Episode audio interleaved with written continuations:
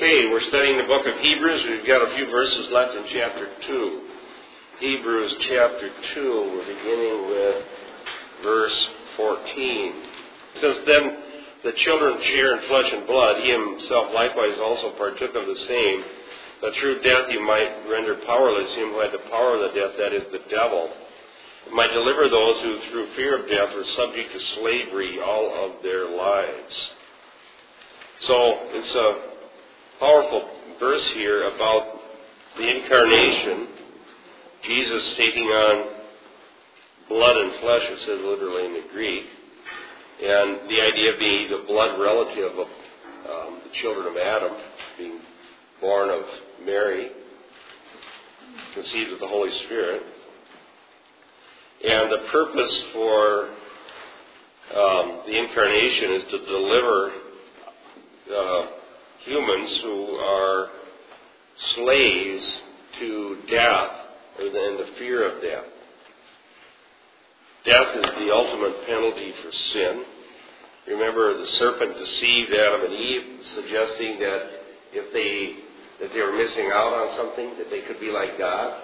And God said that if they ate of the tree of the knowledge of good and evil, they would die. Well, they ate, and they died. And since that time, the whole human race has been in bondage to death. And here it says that the devil has the power of death. And in the sense that he is the accuser before God, he is the one who deceives and um, One who tricked the original humans into their sin. Let me, let me read something from William Lane. The identification of the tyrant as the devil exposes the depth of the human plight. The devil did not possess control over death inherently, but gained his power when he seduced humankind to rebel against God. The, repres, the represents, excuse me, the representation of death as a henchman in the devil's service and the threat of death as an instrument which he bludgeons humanity into submission depend on the interpretation of Genesis 3 and the creation of the Hellenistic synagogue. Quote, now this is Jewish intertestamental literature. God created man for incorruption and made him in the image of his own eternity, but through the devil's envy, death entered the world, and those who belonged to his party experienced it. Unquote. That's from some Jewish writings.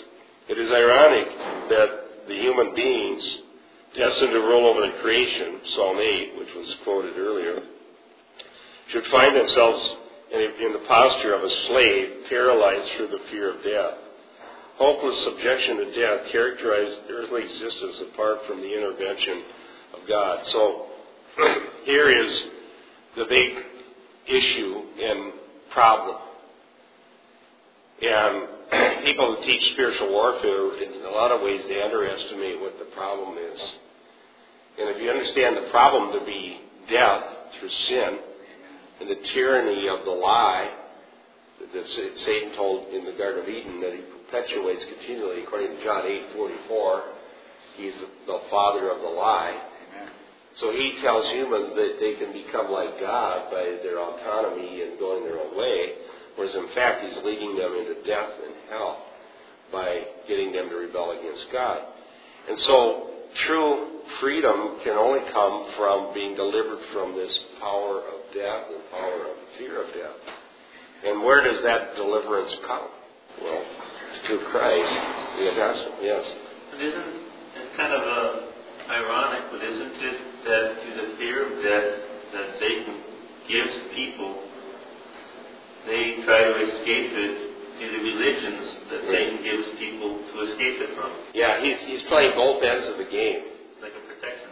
Exactly. Just like I pointed out in that one article, it's a Satan protection racket. And so he gives, the problem is death and the fear of death, and the solution is man-made religion to make you think you can work yourself closer to God. Give you a false peace. And to give you a false hope. Peace, peace when there is no peace. MacArthur I, he's, he's interesting in the sense that he says that um, the broad gate says heaven over it, and, and, the, and the narrow gate says take up your cross and follow me. And Their gate says death. yeah, you got yet narrow gate says you must die to self. And nobody it doesn't look very appealing. The wide gate says here's the path to heaven, just you know, come and be religious, you feel like. And so it's a deception. The devil's lying to people, giving them false hope through man-made religion. So, um, boy, I got a bunch of cross references. Why don't we start right here? Genesis 3.15, Dan.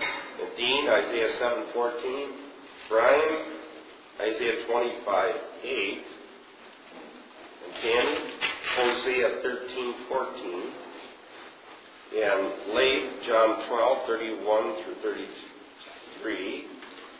And Karin, 1 Corinthians 15, 54 and 55.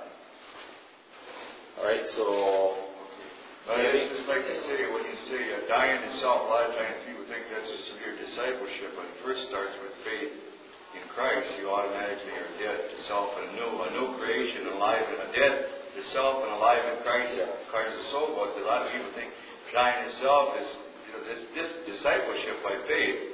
But a lot of people that don't are just starting out trying to understand the gospel think, well, that's good Catholicism, die to self. We understand that real well. you look at it as self-sacrifice. Self-sacrifice. But it's actually giving up on self altogether, putting your trust in Trust God. in the gospel. I know that's a very good point. And I have an article coming out in a couple weeks on purpose-driven life, and that's one of the points that I make because he uses a, uh, this Warren uses a really distorted Bible that says when it quotes Matthew sixteen twenty-five, rather than where it says, "If any man you know comes after me, must die himself, I'll take up his cross, follow me."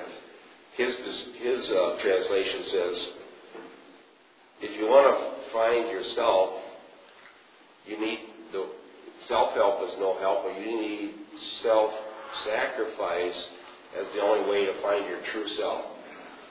Well, that's for one thing, finding your true self is a New Age idea. And self-sacrifice, all the world religions teach that. Yes.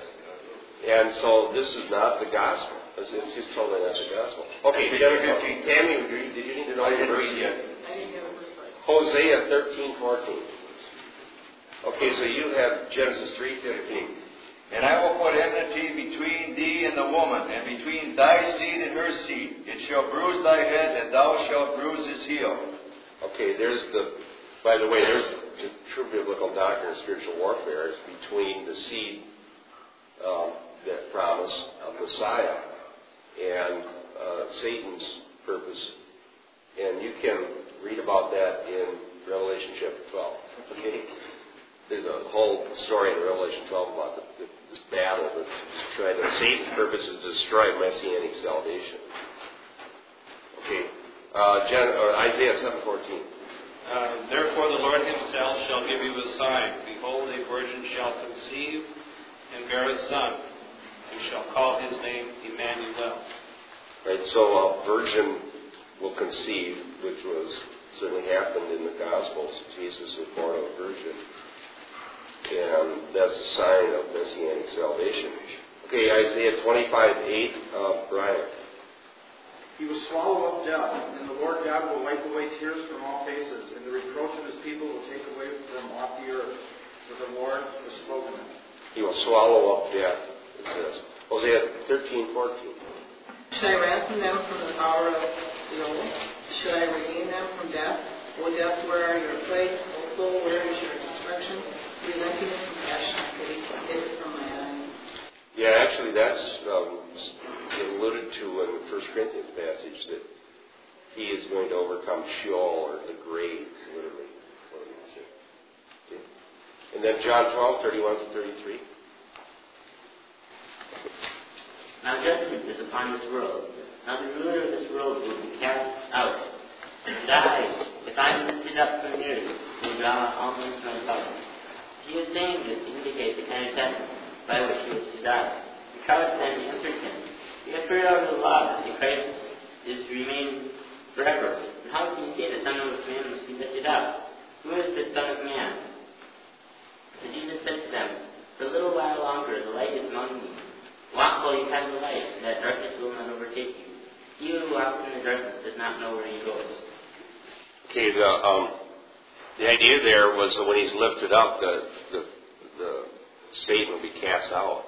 So the defeat of death was through death. Through Jesus dying on the cross, he defeated the power that Satan had over us because he uh, died as a substitute to deliver us from the penalty of death if we're willing to put our faith in Christ. Okay, and then 1 Corinthians 15, 54, 55. But when the spiritual was put on the head, and this mortal was put on immortality, then will come about the saying that is written, Death is swallowed up in victory. O death, where is the victory? O death, where is the sting? Yeah, that was the same thing that said there in Hosea. I have here Isaiah 49, 24 to 26, which says, Can the prey be taken from the mighty man, or captives of a tyrant be rescued? Surely thus saith the Lord, even the cap- excuse me, the captives of the mighty man will be taken away, and the prey of the tyrant will be rescued. For I will contend with the one who contends with you, and I will save your sons, and I will feed your oppressors with their own flesh, and they will become drunk with their own blood as with wine. And all flesh will know that I am the Lord your Savior, your Redeemer, your Mighty One. So there's this champion that defeats the foe on behalf of his people, which is an Old Testament motif. And it's, here, Christ is that champion that defeat, that defeats the enemy. And the enemy here is death and the fear of death. Where did I say that? 49, 24 to 26. That's sort of that champion motif. I think I mentioned earlier when it talks about um, this author of our salvation, there's a discussion about, in verse 10, that word author there in the Greek means pioneer or leader or champion. So it's a, it's a one who goes ahead and wins the battle.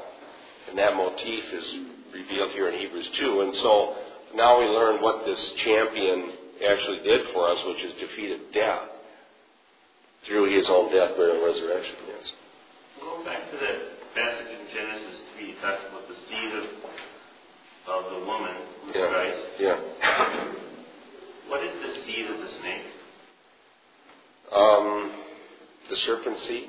William Branham. Well, I know what that is. But is it, the is it death? Is it sin? Is it is it the Nephilim? Or is it what No. is the serpent seed? Um, now, why am I drawing a blank? Because I just preached on that. Well, it was about two or three months ago. There's something I think it's, it's disputed, but I think it, it probably has to do with um, the fact that Satan turned the whole human race into slavery, and the serpent was the one in the garden ultimately, and so you have a continual battle of Satan. What's this, what is the Romans, or excuse me, I mentioned Revelation 12. I think this comes out there, doesn't it? I don't know why I'm drawing a blank, because I had, I had come to a conclusion on that two and a half months ago when I was studying Revelation 3. What happens when you get old? Revelation 12 talks about this continual battle. And um, here, here, let me just read part of that. And a great sign appeared in heaven, and a woman clothed with the sun and moon under her feet, and on her head a crown of twelve stars. And she was with child, and she cried out, being in labor, and gave in pain to give birth. And another sign appeared in heaven, and behold, a great red dragon, having seven heads and ten horns, and on his heads were seven diadems, and his tail swept away a third of the stars of heaven, and threw them to the earth. And the dragon stood before the woman who was about to give birth, so that when she gave birth, he might devour her child. She gave birth to a son, a male child, who is to rule all the nations with a rod of iron. And her child was caught up to God and to his throne. And the woman fled into the wilderness where she had a place prepared for God where she might be nourished. Uh, and then talks about this war um, against Satan. He talks about that in verse 9. And the um, interpretation of that is that the woman, in this case, is Israel. And so the battle, the reason for anti Semitism that began all the way back in, well, you, at least you could say it started in Egypt under Pharaoh. And the, the intent of Satan to destroy Israel was to stop the birth of this son who would be the one who would bring redemption, right? And so you have Pharaoh trying to destroy Israel. You have Haman trying to destroy Israel. You have the various nations, the Assyrians, the Babylonians, who, are, who want to destroy Israel. You end up with, um, during the Seleucid period, you have this Antiochus Epiphanes. You have the Roman Empire rising to destroy Israel. And then even after biblical history, how many uh, uh, you know pogroms that have been against the Jews, including ultimately Hitler. And so you have a continual des- desire to destroy Israel, and it's, it's caused by the promise that was given of this coming Messiah. So Revelation 12 brings it up. I will go back and look up the serpent seed again and see what it was I decided. It must be in my sermon notes. But I know it's not what William Branham said. William Branham says it's the human race. Wasn't iniquity fallen and saved in Isaiah 6? Isaiah 14. yeah. He wanted to be like God. Yeah. Yeah, so he was cast down. But you know, that tail that sweeps away a third of the stars, talking about the third of the angels that rebelled. With the origin, it started with Satan, would be himself. Yeah, he was the first sinner, Yes. the very first sinner. Left with pride.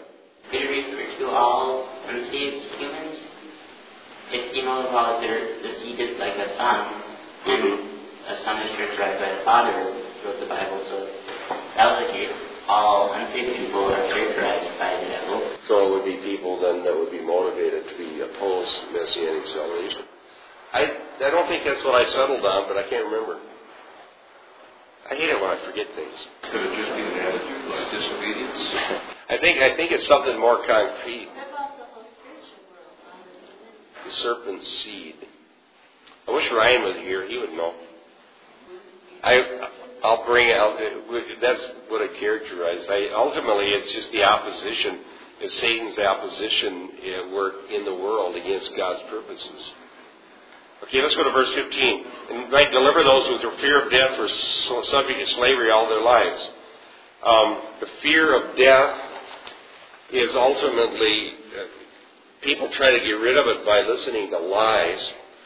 If you want to, if, it's, if we still have a copy, that's, it was an old video, but we have an interesting video in our library from Ankerberg, which has Elisabeth Kubler-Ross debating with Dave Hunt on the issue of death and dying. Anybody know who Elisabeth Kubler-Ross is? Have you heard that name?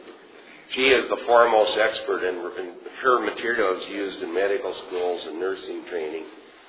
And she's basically pantheist of one sort or another, and believes that everyone goes to a better place, and death is a friend to be embraced, and you're going to. And she has this whole thing about death and dying. So she is debating with Dave Hunt on this tape. And she was aghast at the, that Dave would suggest that not everybody goes to a better place. And that, yeah, and so, and so there was, a, she was, it was a really big, it was an interesting debate. But what, the reason I bring that up is that here's the biggest expert on death and dying telling everybody everything's going to be alright.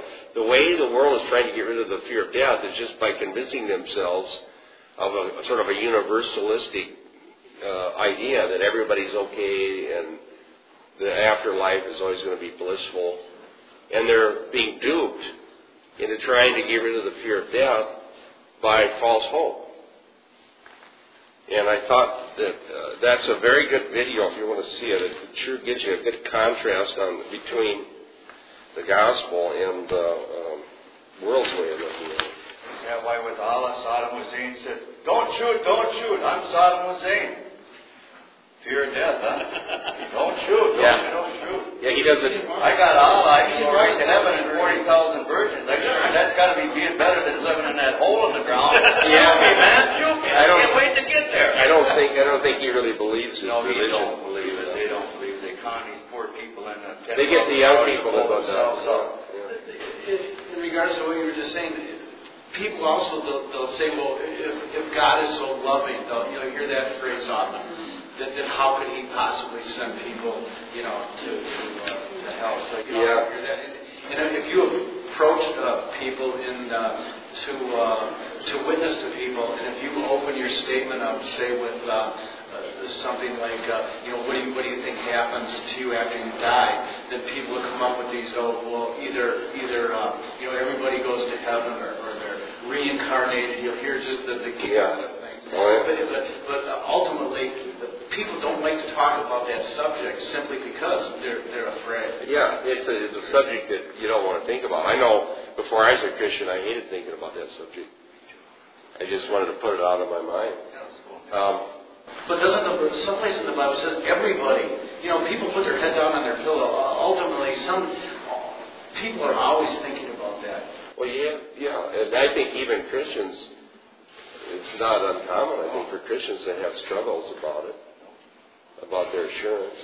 Uh, but um, uh, Ray Comfort has some good stuff on that, as you know. He, I like what he does with that to get rid of his false assurance. I was telling Brian Flynn, I had a great talk with him yesterday. We were talking about the gospel, and he was asking me about how he witnesses to his New Age friends. He still knows people in the New Age. And the, he says the problem is the, the answers that, that, the Christ, that, that we have, they don't buy these answers. And I said, well, of course they don't. And the gospel's offensive.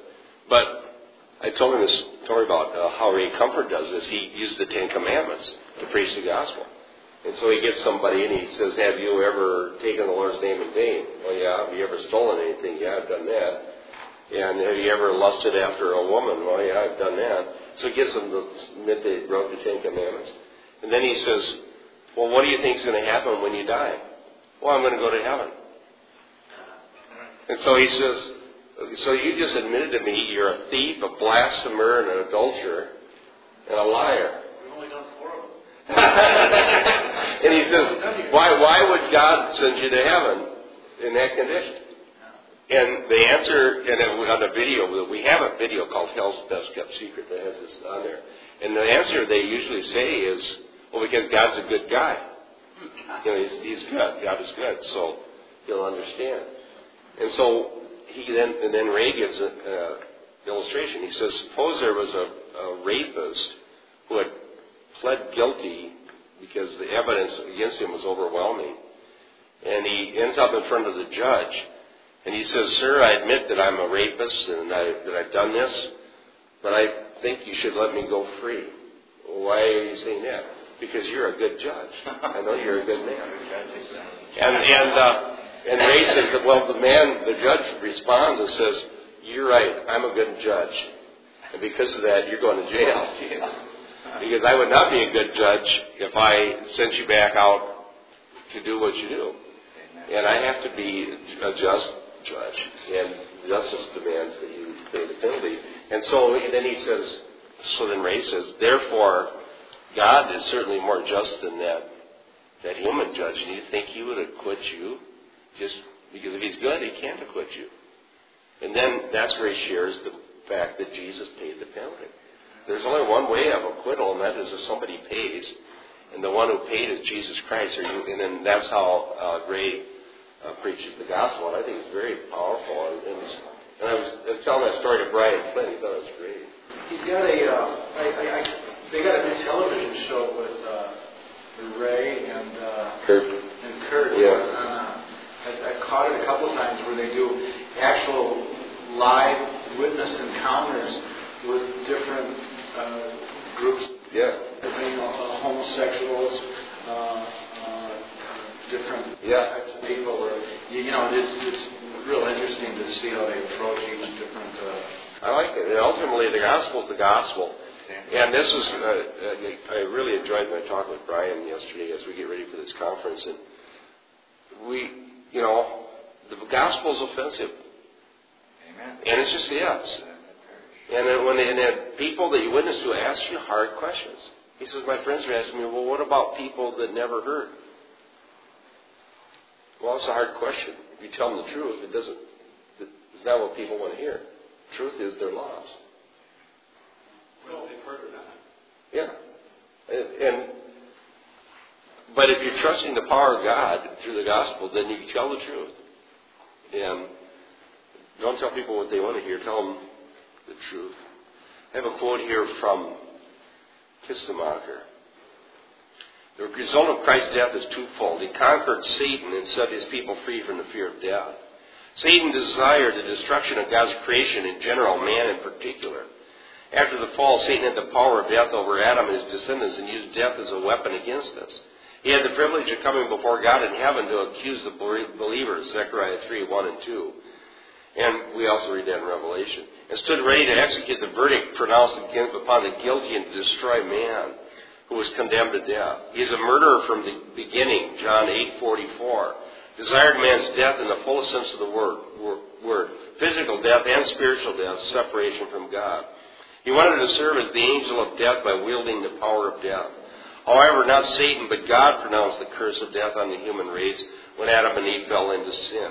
And Satan, who is an angel created by God, is a servant of God. Without permission from God, Satan is unable to do anything. Jesus, the Son of God, was present at creation, for through him God made the universe, Hebrews 1 2. He alone would be able to destroy Satan, and he could do this by means of his death on the cross. That is, Jesus defeated Satan by using the weapon of death. Jesus paid the penalty of sin by giving his life and set us free from the curse of death. By paying this penalty for us, Jesus took the weapon of death out of Satan's hands. Jesus took away the fear of death. Amen. That's very well stated by Simon Kistemaker. Then it goes on in verse 16 and says, For surely he does not give help to angels, but he gives help to the descendant of Abraham. Again, and literally the seed of Abraham in the Greek.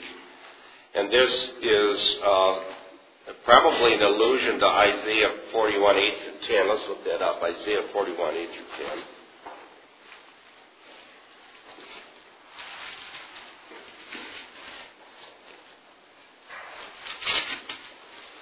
Here it says, But you, Israel, my servant, Jacob, whom I have chosen, descendant of Abraham, my friend, seed of Abraham, you who I have taken from the ends of the earth and called from its remotest parts, and said to you, You are my servant, I have chosen you and not rejected you. Do not fear, I am with you. Do not look anxiously about you, for I am your God. I will strengthen you, surely I will help you. Surely I will uphold you with my righteous right hand. So here God gives help to the seed of Abraham. Hmm. To the seed of Abraham. But remember the he's talking about what is man saw made that thou art mindful of him. I had a citation here. Keith, did you look up 2 Corinthians 1.10 while I'm looking for something here and read it when you find it? Who delivered us from so great a peril of death and will deliver us. He on whom we have set our hope, he will yet deliver us.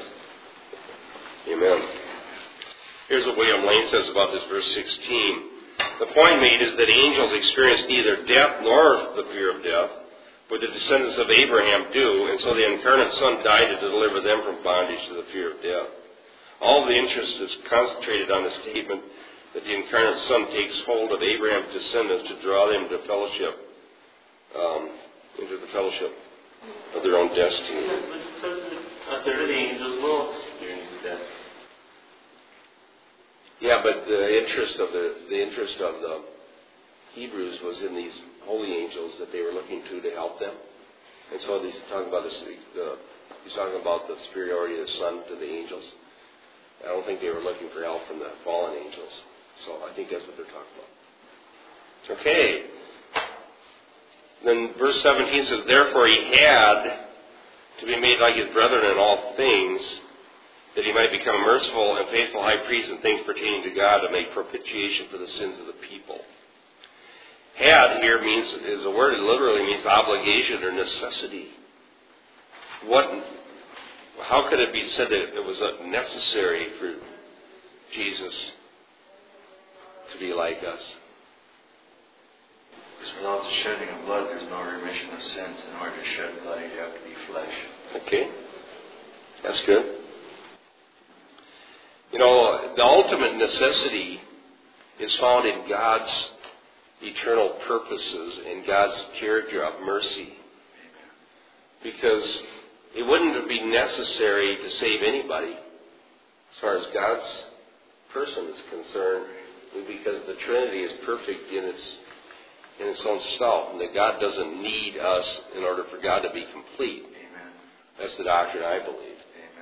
Amen. And that his necessity isn't that God is needing us so bad, but the necessity is that God's merciful character and eternal purposes is such that he um, is out of his nature going to save a people to show forth his glory.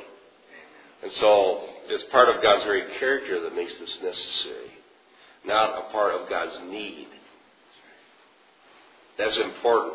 Why would he need a pack of sinners? well, I, He's holy. He's a holy God. well, there's a stream of theology out there that says it is out of God's need. Um, and it's probably the more popular stream than what I.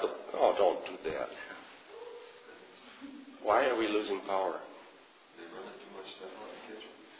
No, it isn't us because it came back on the last time. And if it came back on, then obviously it's out here in a bigger world. What's that?